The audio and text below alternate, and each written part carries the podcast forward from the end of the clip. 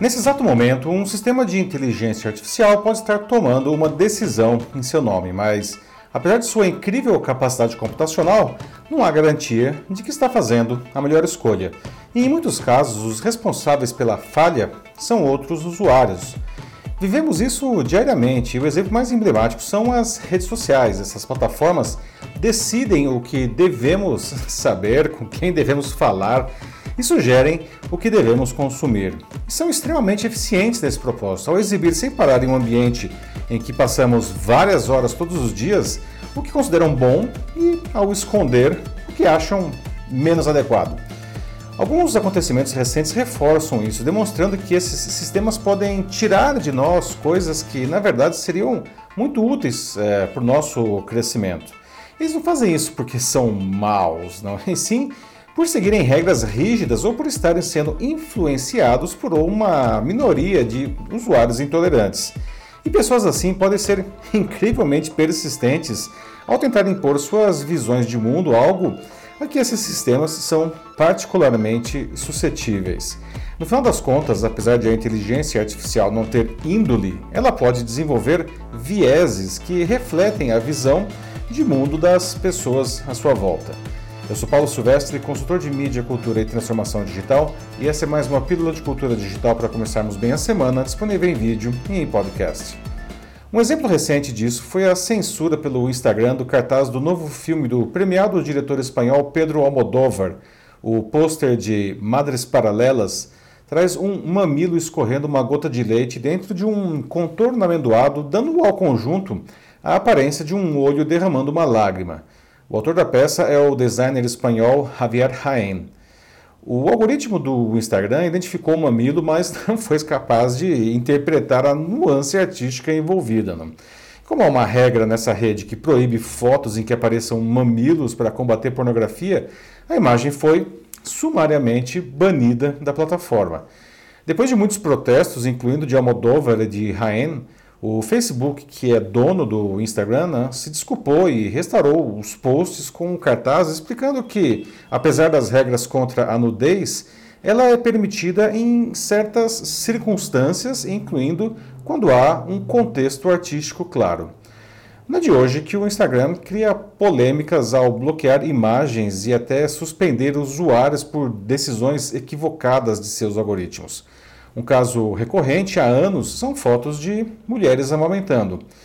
Ora, a amamentação só é pornografia na cabeça de pervertidos, Ou em alguns algoritmos. O sistema é bastante inteligente para identificar um mamilo entre milhões de fotos, mas muito burro para interpretar os contextos. Ironicamente, vemos baldes de fotos com propostas altamente sexualizadas no mesmo Instagram que passam, porque os mesmos mamilos são cobertos, às vezes com uns rabiscos grosseiros sobre a foto. Ou seja, quem age naturalmente com algo que está dentro do que a humanidade considera normal e até positivo, pode ser punido.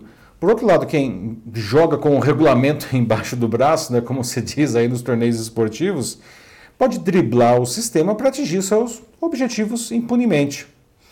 Em um programa de computador convencional, o desenvolvedor determina que, se uma condição A acontecer, o sistema deve executar a ação B. Nesse modelo, o profissional deve parametrizar todas as possibilidades para que a máquina opere normalmente.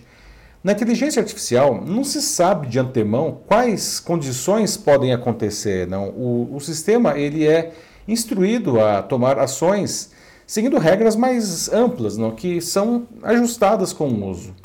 A máquina efetivamente é capaz de aprender o que seus usuários consideram melhor para si. E com isso, suas ações tenderiam, em tese, a ser mais eficientes, segundo o que cada pessoa aprova e também pela influência do grupo social que atende. O problema surge quando muitas pessoas que usam um dado sistema são intolerantes ou têm valores questionáveis. Nesse caso, elas podem intencionalmente ou não corromper a plataforma, que se transforma em uma caixa de ressonância de suas ideias.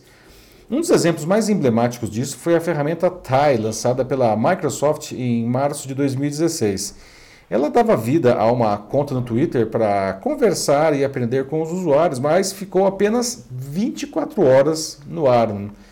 Tay nasceu como uma adolescente descolada, mas depois de conversar com milhares de pessoas, muitas delas mal intencionadas, rapidamente desenvolveu uma personalidade racista, xenófoba e sexista.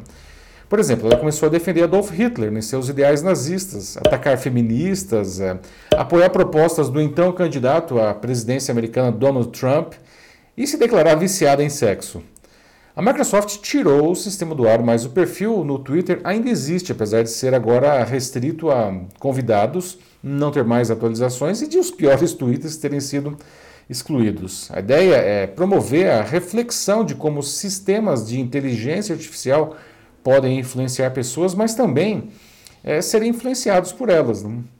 Em maio de 2018, o Google deixou muita gente de boca aberta com o anúncio do seu Duplex, um sistema de inteligência artificial capaz de fazer ligações para, por exemplo, fazer uma reserva num restaurante.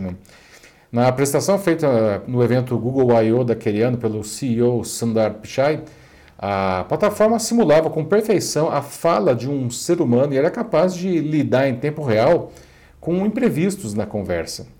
O produto já foi integrado ao Google Assistente na Austrália, no Canadá, nos Estados Unidos, na Nova Zelândia e no Reino Unido. Mas diante da polêmica em que muita gente disse que se sentiria desconfortável de falar com um sistema pensando que fosse outra pessoa, agora, as ligações do Duplex informam ao interlocutor, logo no começo, que está falando com uma máquina. No final de 2019, fui convidado pela Microsoft para conhecer o protótipo de um assistente virtual que ia ainda mais longe, sendo capaz até de tomar decisões comerciais em nome do usuário. Muito impressionante, mas eu questionei para o executivo que a apresentou naquele dia qual era a certeza que eu teria, de que a escolha feita pelo sistema seria realmente a melhor para mim, sem nenhum viés criado por exemplo, interesses comerciais da empresa. E segundo ele, o uso de uma plataforma como essa implicaria em uma relação de confiança entre o usuário e a plataforma. O sistema ele precisa efetivamente se esforçar para trazer as melhores opções. Caso contrário, se tomar muitas decisões erradas, ele tende a ser abandonado pelo usuário. É o que faz sentido. Então essa resposta me parece legítima, Eu espero que realmente aconteça assim, pois o que eu vi ali parecia bom demais para ser verdade, até eu queria muito o negócio daquele lá. Apesar da promessa de que estaria disponível no mercado em um horizonte de 5 anos, Então, já está logo aí, Mas infelizmente o que vemos hoje nas redes sociais, que nos empurram goela abaixo o que os anunciantes determinam, coloca em xeque a capacidade de as empresas cumprirem essa promessa. O fato é que a inteligência artificial está totalmente integrada ao nosso cotidiano e isso só vai aumentar, não tenha dúvida. Com o seu crescente poder de influência sobre nós, os desenvolvedores precisam, então, criar mecanismos para garantir que esses sistemas não abandonem valores inegociáveis, como, por exemplo, o direito à vida, à liberdade e o respeito ao próximo, por mais que existam interesses comerciais ou influências nefastas de alguns usuários. Quanto a nós, os humanos que se beneficiam de todos esses recursos e que têm o poder de calibrá-los para que nos atendam cada vez melhor, precisamos ajustar nossos próprios valores para que não caiamos nesse mesmo buraco moral. É isso aí, meus amigos. E aí, a inteligência artificial faz parte do cotidiano da sua empresa? Você usa as redes sociais para atingir seus objetivos de uma maneira ética e eficiente? Se precisa de ajuda para essas tarefas, manda uma mensagem aqui para mim, será um prazer acompanhar você nisso. Eu sou Paulo Silvestre, consultor de mídia, cultura e transformação digital. Um fraternal abraço, tchau!